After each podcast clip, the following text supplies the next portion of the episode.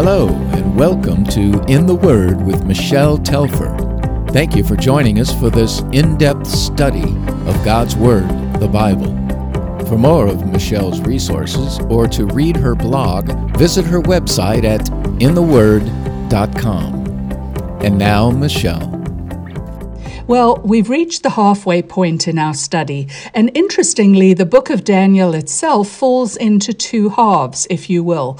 With the first six chapters of the book, we've seen Daniel's life unfold. We first saw him when he was taken into captivity at around the age of 15. We saw how he served God with integrity throughout the many challenges to his faith. And our last glimpse of him in chapter 6 shows him at the age of approximately 82 or 83 years old. According to the text, we've seen him serve under at least two of the kings of Babylon, namely Nebuchadnezzar and Belshazzar, as well as under two of the kings of the Medo Persian Empire, Darius the Mede and Cyrus the Persian. The first six chapters reveal that Daniel was a wise and gifted statesman who was really used by God to speak to the power brokers of the world at that time. However, despite his incredible witness for the Lord in the palaces of the pagan kings, Daniel was far more than a statesman who had a God given ability to interpret dreams and visions. According to Jesus himself, he was also a prophet as stated in Matthew 24, verse 25, meaning that God would speak through Daniel to reveal his word and his plans for both those who followed him and for those who didn't. Over the course of his life, Daniel received four visions, which are recounted in the next section of the book, chapters 7 through 12. These visions occurred at various moments in the events we've learned about in the first six chapters, though they were not mentioned then. But Daniel is careful to point out the times and often the places when the various visions were given.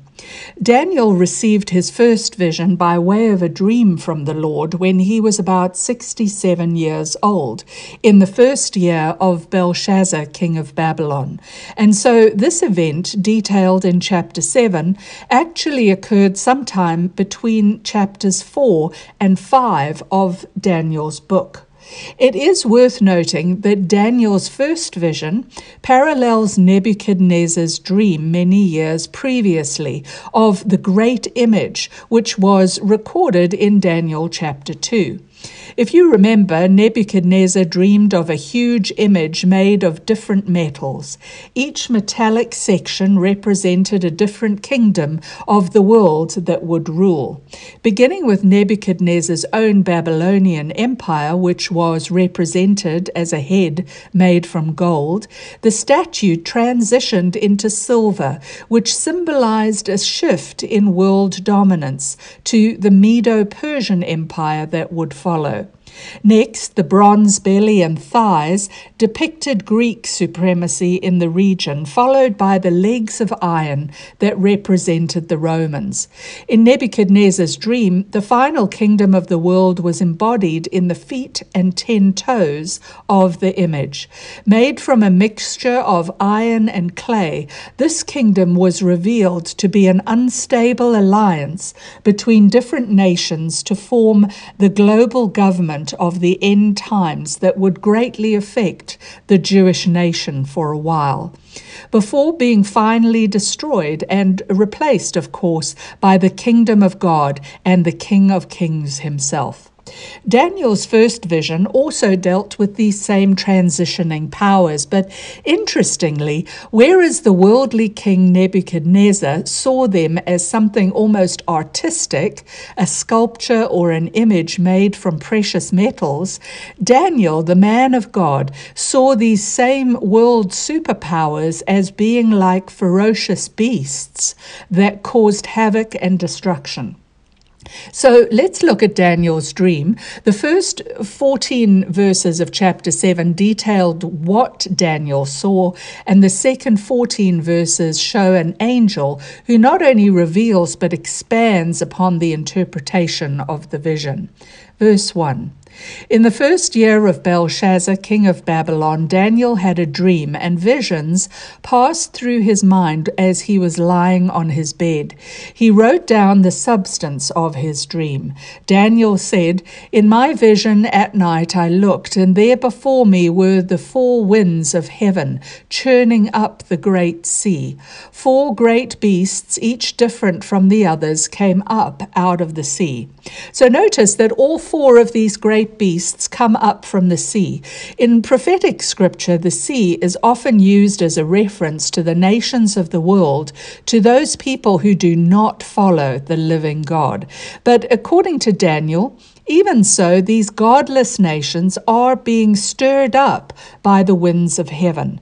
I love that at the beginning of the vision, it speaks clearly that God is sovereign and that he controls the rise and fall of worldly powers.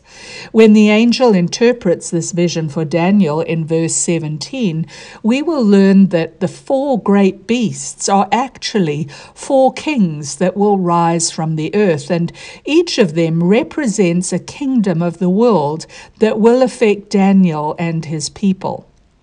Let's look at the first beast in verse 4. The first was like a lion, and it had the wings of an eagle. I watched until its wings were torn off, and it was lifted from the ground, so that it stood on two feet like a man, and the heart of a man was given to it. Notice this beast was not a lion, it was like a lion. It also had eagle's wings. In Jeremiah 4 7 and verse 13, there are references to Nebuchadnezzar being like a lion and also like an eagle. We remember from Daniel 4 that at one time Nebuchadnezzar acted like a beast of the field, but once he looked toward heaven he was transformed and made to stand on two feet like a man, and a man's heart was given to him. So, this first beast of Daniel's vision, this lion, equates to the gold head of Nebuchadnezzar's image, representing the Babylonian Empire. And what of the next beast? Verse 5 and there before me was a second beast, which looked like a bear. It was raised up on one of its sides, and it had three ribs in its mouth between its teeth. It was told, Get up and eat your fill of flesh. The second bear like beast is rather peculiar in that its sides are unequal. One is elevated above the other. Do you remember I mentioned that the alliance between the Medes and the Persians was not an even one? The Persians, being stronger of the two tribes, were raised up above the other.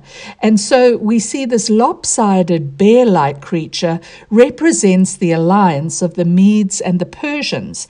The meaning of the three ribs in the creature's mouth has been greatly debated. These likely represent the three regions of Lydia, Egypt, and Babylon that were conquered by the Medo Persian Empire. The bear of Daniel's vision equates to the silver chest and arms of the image in Nebuchadnezzar's dream.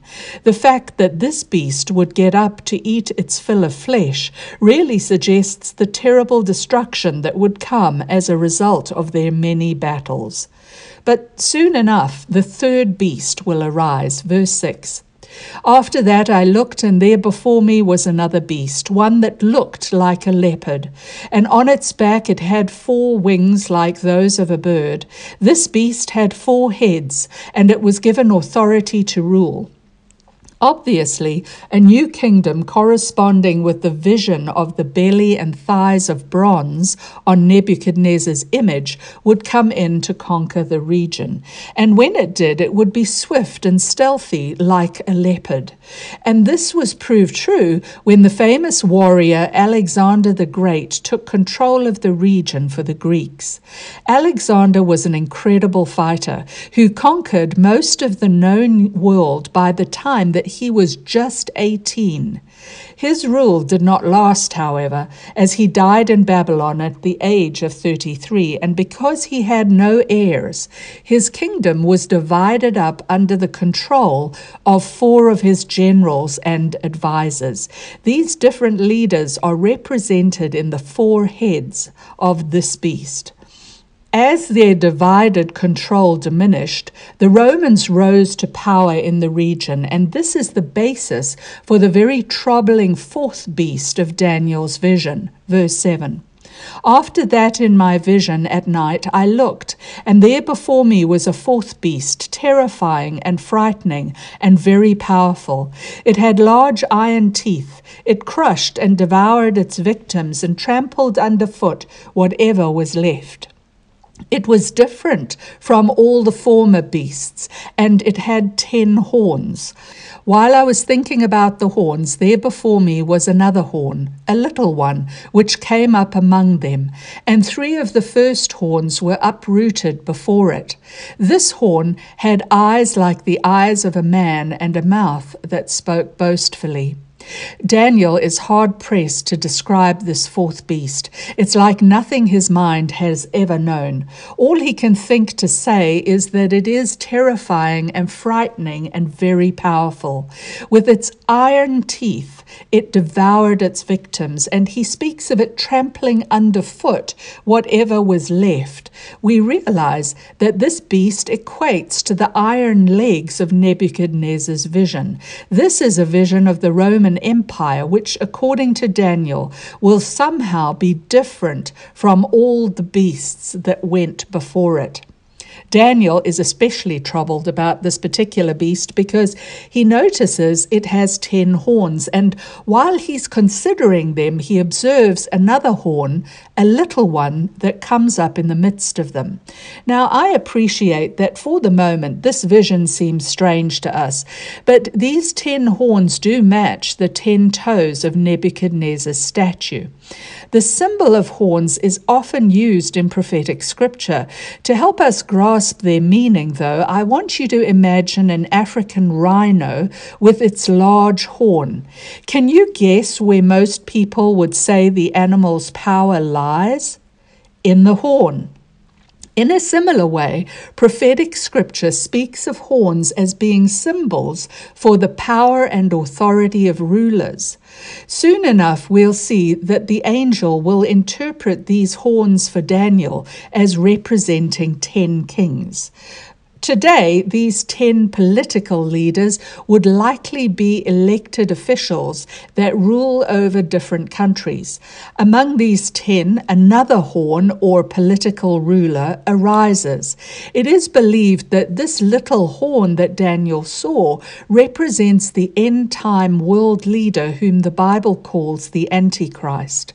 This leader, who is against Christ and everything Jesus stands for, will initially be supported by 10 political leaders. But after some time, when they're no longer useful to the Antichrist and he no longer needs their support, he will uproot three of those leaders, stripping them of their authority. In Revelation chapter 13, John revealed a similar vision from the Lord concerning that final global government. In his vision, John also describes a beast with ten horns, and he even describes that final beast as being like a leopard that had feet like those of a bear and a mouth like that of a lion. In other words, the beast of Revelation contains the elements of all Daniel's beasts within it. And like Daniel's fourth beast, John's beast speaks proudly and is seen to oppress God's people for three and a half years. We will deal with this in more detail in a future lesson, but for now, do you see how Daniel declares that the little horn of his vision had eyes like the eyes of a man and a mouth that spoke boastfully? Eyes in prophetic scripture are used as a symbol for wisdom. This leader will have great worldly wisdom because we're told that these are like the eyes of a man. Not only that, he will also be a great speaker because there's an emphasis made of his mouth. His pride is worth noting too because his words will all be boastful. Daniel's vision then transitions from this end time global ruler to the rule of God, who scripture also reveals to be the Ancient of Days. The scene changes in a dramatic way. Look at verse 9. As I looked, thrones were set in place, and the Ancient of Days took his seat. His clothing was as white as snow, the hair of his head was white like wool. His throne was flaming with fire fire, and its wheels were all ablaze. A river of fire was flowing, coming out from before him. Thousands upon thousands attended him. Ten thousand times ten thousand stood before him.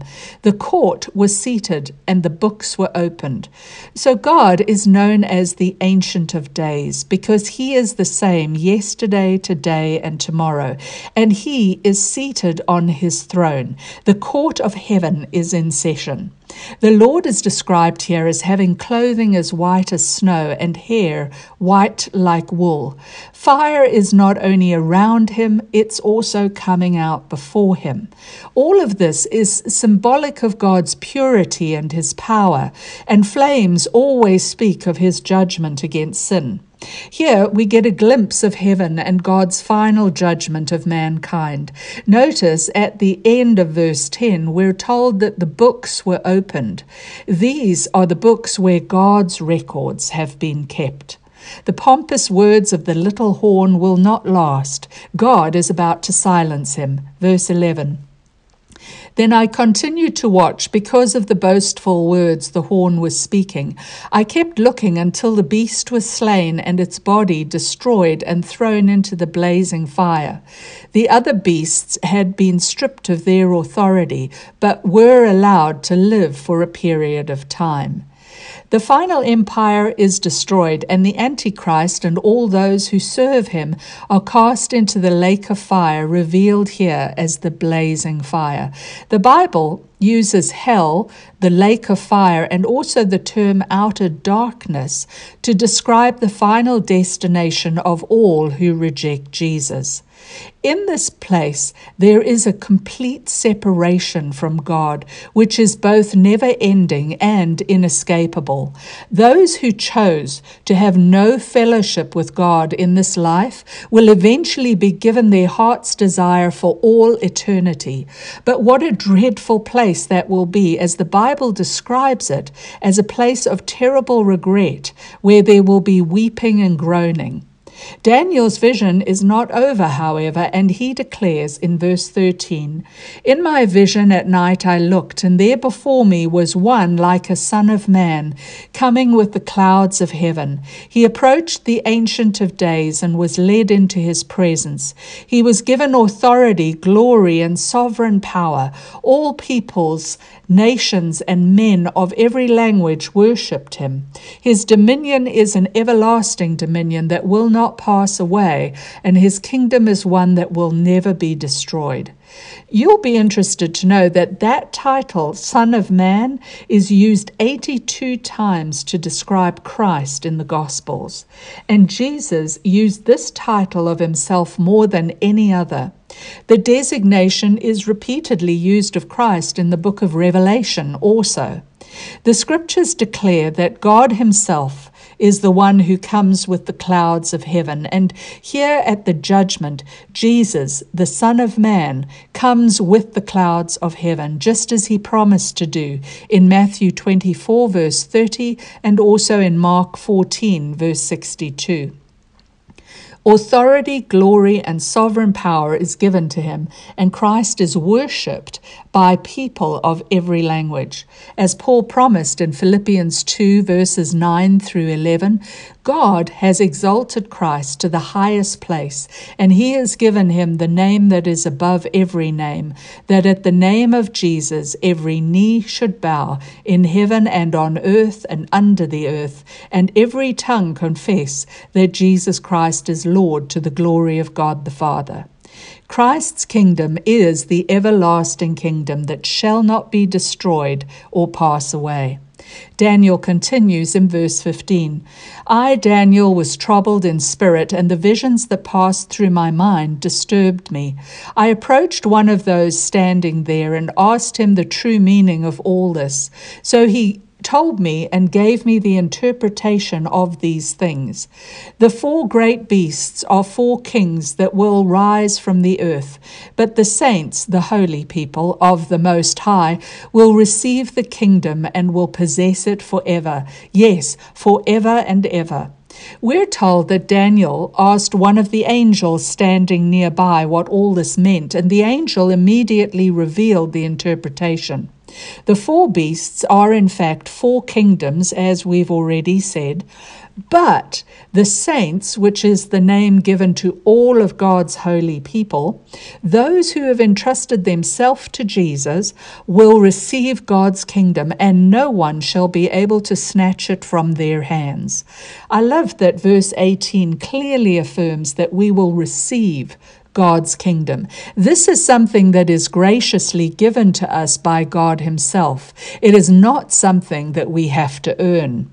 However, Daniel is still troubled, for he does not yet fully understand the meaning of the fourth beast. Verse 19 Then I wanted to know the meaning of the fourth beast, which was different from all the others and most terrifying, with its iron teeth and bronze claws, the beast that crushed and devoured its victims and trampled underfoot whatever was left. I also wanted to know about the ten horns on its head and about the other horn that came up, before which three of them fell, the horn that looked more imposing than the others, and that had eyes and a mouth that spoke boastfully. What or who is this final beast and the horn that came up in the midst of the others, which, though it started out small, grew in power until it was greater than the rest? Daniel is especially anxious to know because of what this leader does next in his vision. Verse 21. As I watched, this horn was waging war against the saints and defeating them until the Ancient of Days came and pronounced judgment in favor of the saints of the Most High, and the time came when they possessed the kingdom.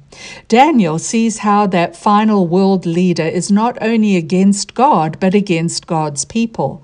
At that time, there will be a terrible persecution of believers on the earth, and for a time, this final world leader will prevail against them, but only until God comes in judgment to destroy the Antichrist's rule and establish his own kingdom over the face of the earth.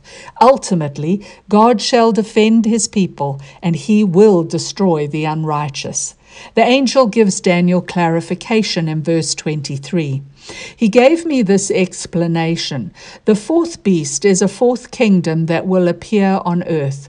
It will be different from all the other kingdoms and will devour the whole earth, trampling it down and crushing it. The ten horns are ten kings who will come from this kingdom. After them, another king will arise, different from the earlier ones. He will subdue three kings. He will speak against the Most High and oppress his saints and try to change the set times and the laws. The saints will be handed over to him for a time, times, and half a time. The final world government will be different from all the others, and its influence will spread further than any other kingdom in history. The whole earth will be swallowed up by it, and ten kings, today we would call them elected national officials, will be associated with this one world government backing a particular political figure who will arise at that time. However, he will not need their support for long, and three of the original ten rulers who supported him will be subdued by him. He will overpower them. Daniel's vision also foretold several other specific things that the Antichrist will do. He will speak pompous words against the Most High. In fact, in 2 Thessalonians 2 4, it tells us that he will go as far as to say that he is God. Not only that, he will oppress God's people. He will also try to change the set times and the laws, the calendar and the legal system. And God's people will, in fact, be given into his hand. They will be under his authority for a time, times, and half a time.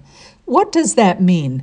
It will become clear as we study more of Daniel's visions, but in the book of Revelation, which also focuses on the period of time just before Christ's return, when the world rule of the Antichrist is at its height, we are told there of a seven year period known as the tribulation, during which the Antichrist will have increasing power.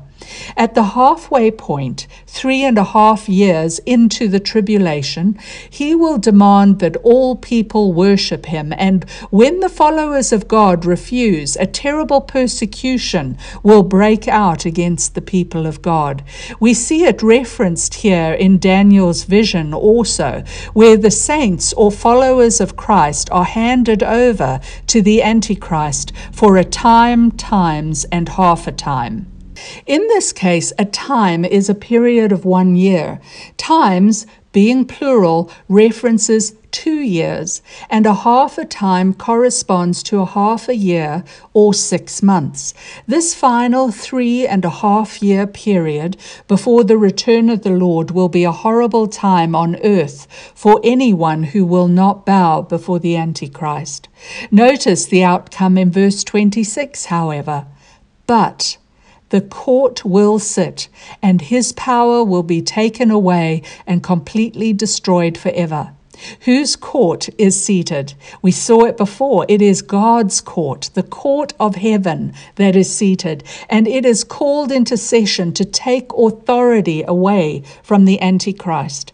The good news is that according to Scripture, the tyrannical reign of the Antichrist is limited to those 42 months and no more. Then God promises to judge the little horn and completely destroy his power forever.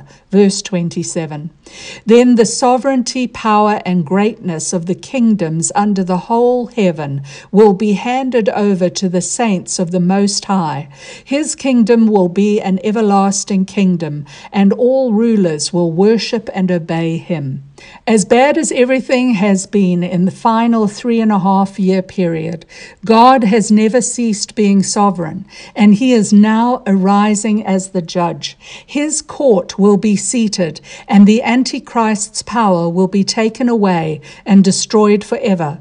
Those who belong to God, the saints, in other words, those who believe in Jesus, will be victorious though they do not fight or rise up.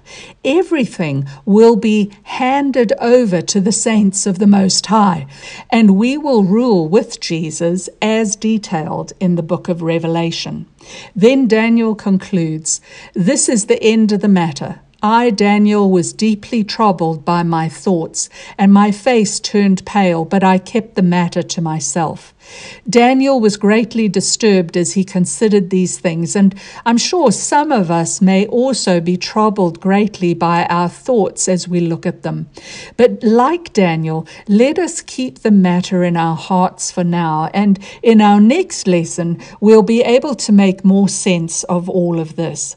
Daniel's vision of the four beasts warned Israel that there would be a procession of enemies and world rulers holding authority over them. However, they should not lose heart, and nor should we. In the end, as it has been from the beginning, God is in control.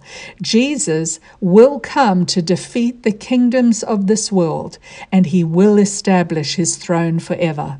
Let's pray. Father God, thank you so much that no matter what happens in this chaotic world, we can look forward to the time when your heavenly court will sit.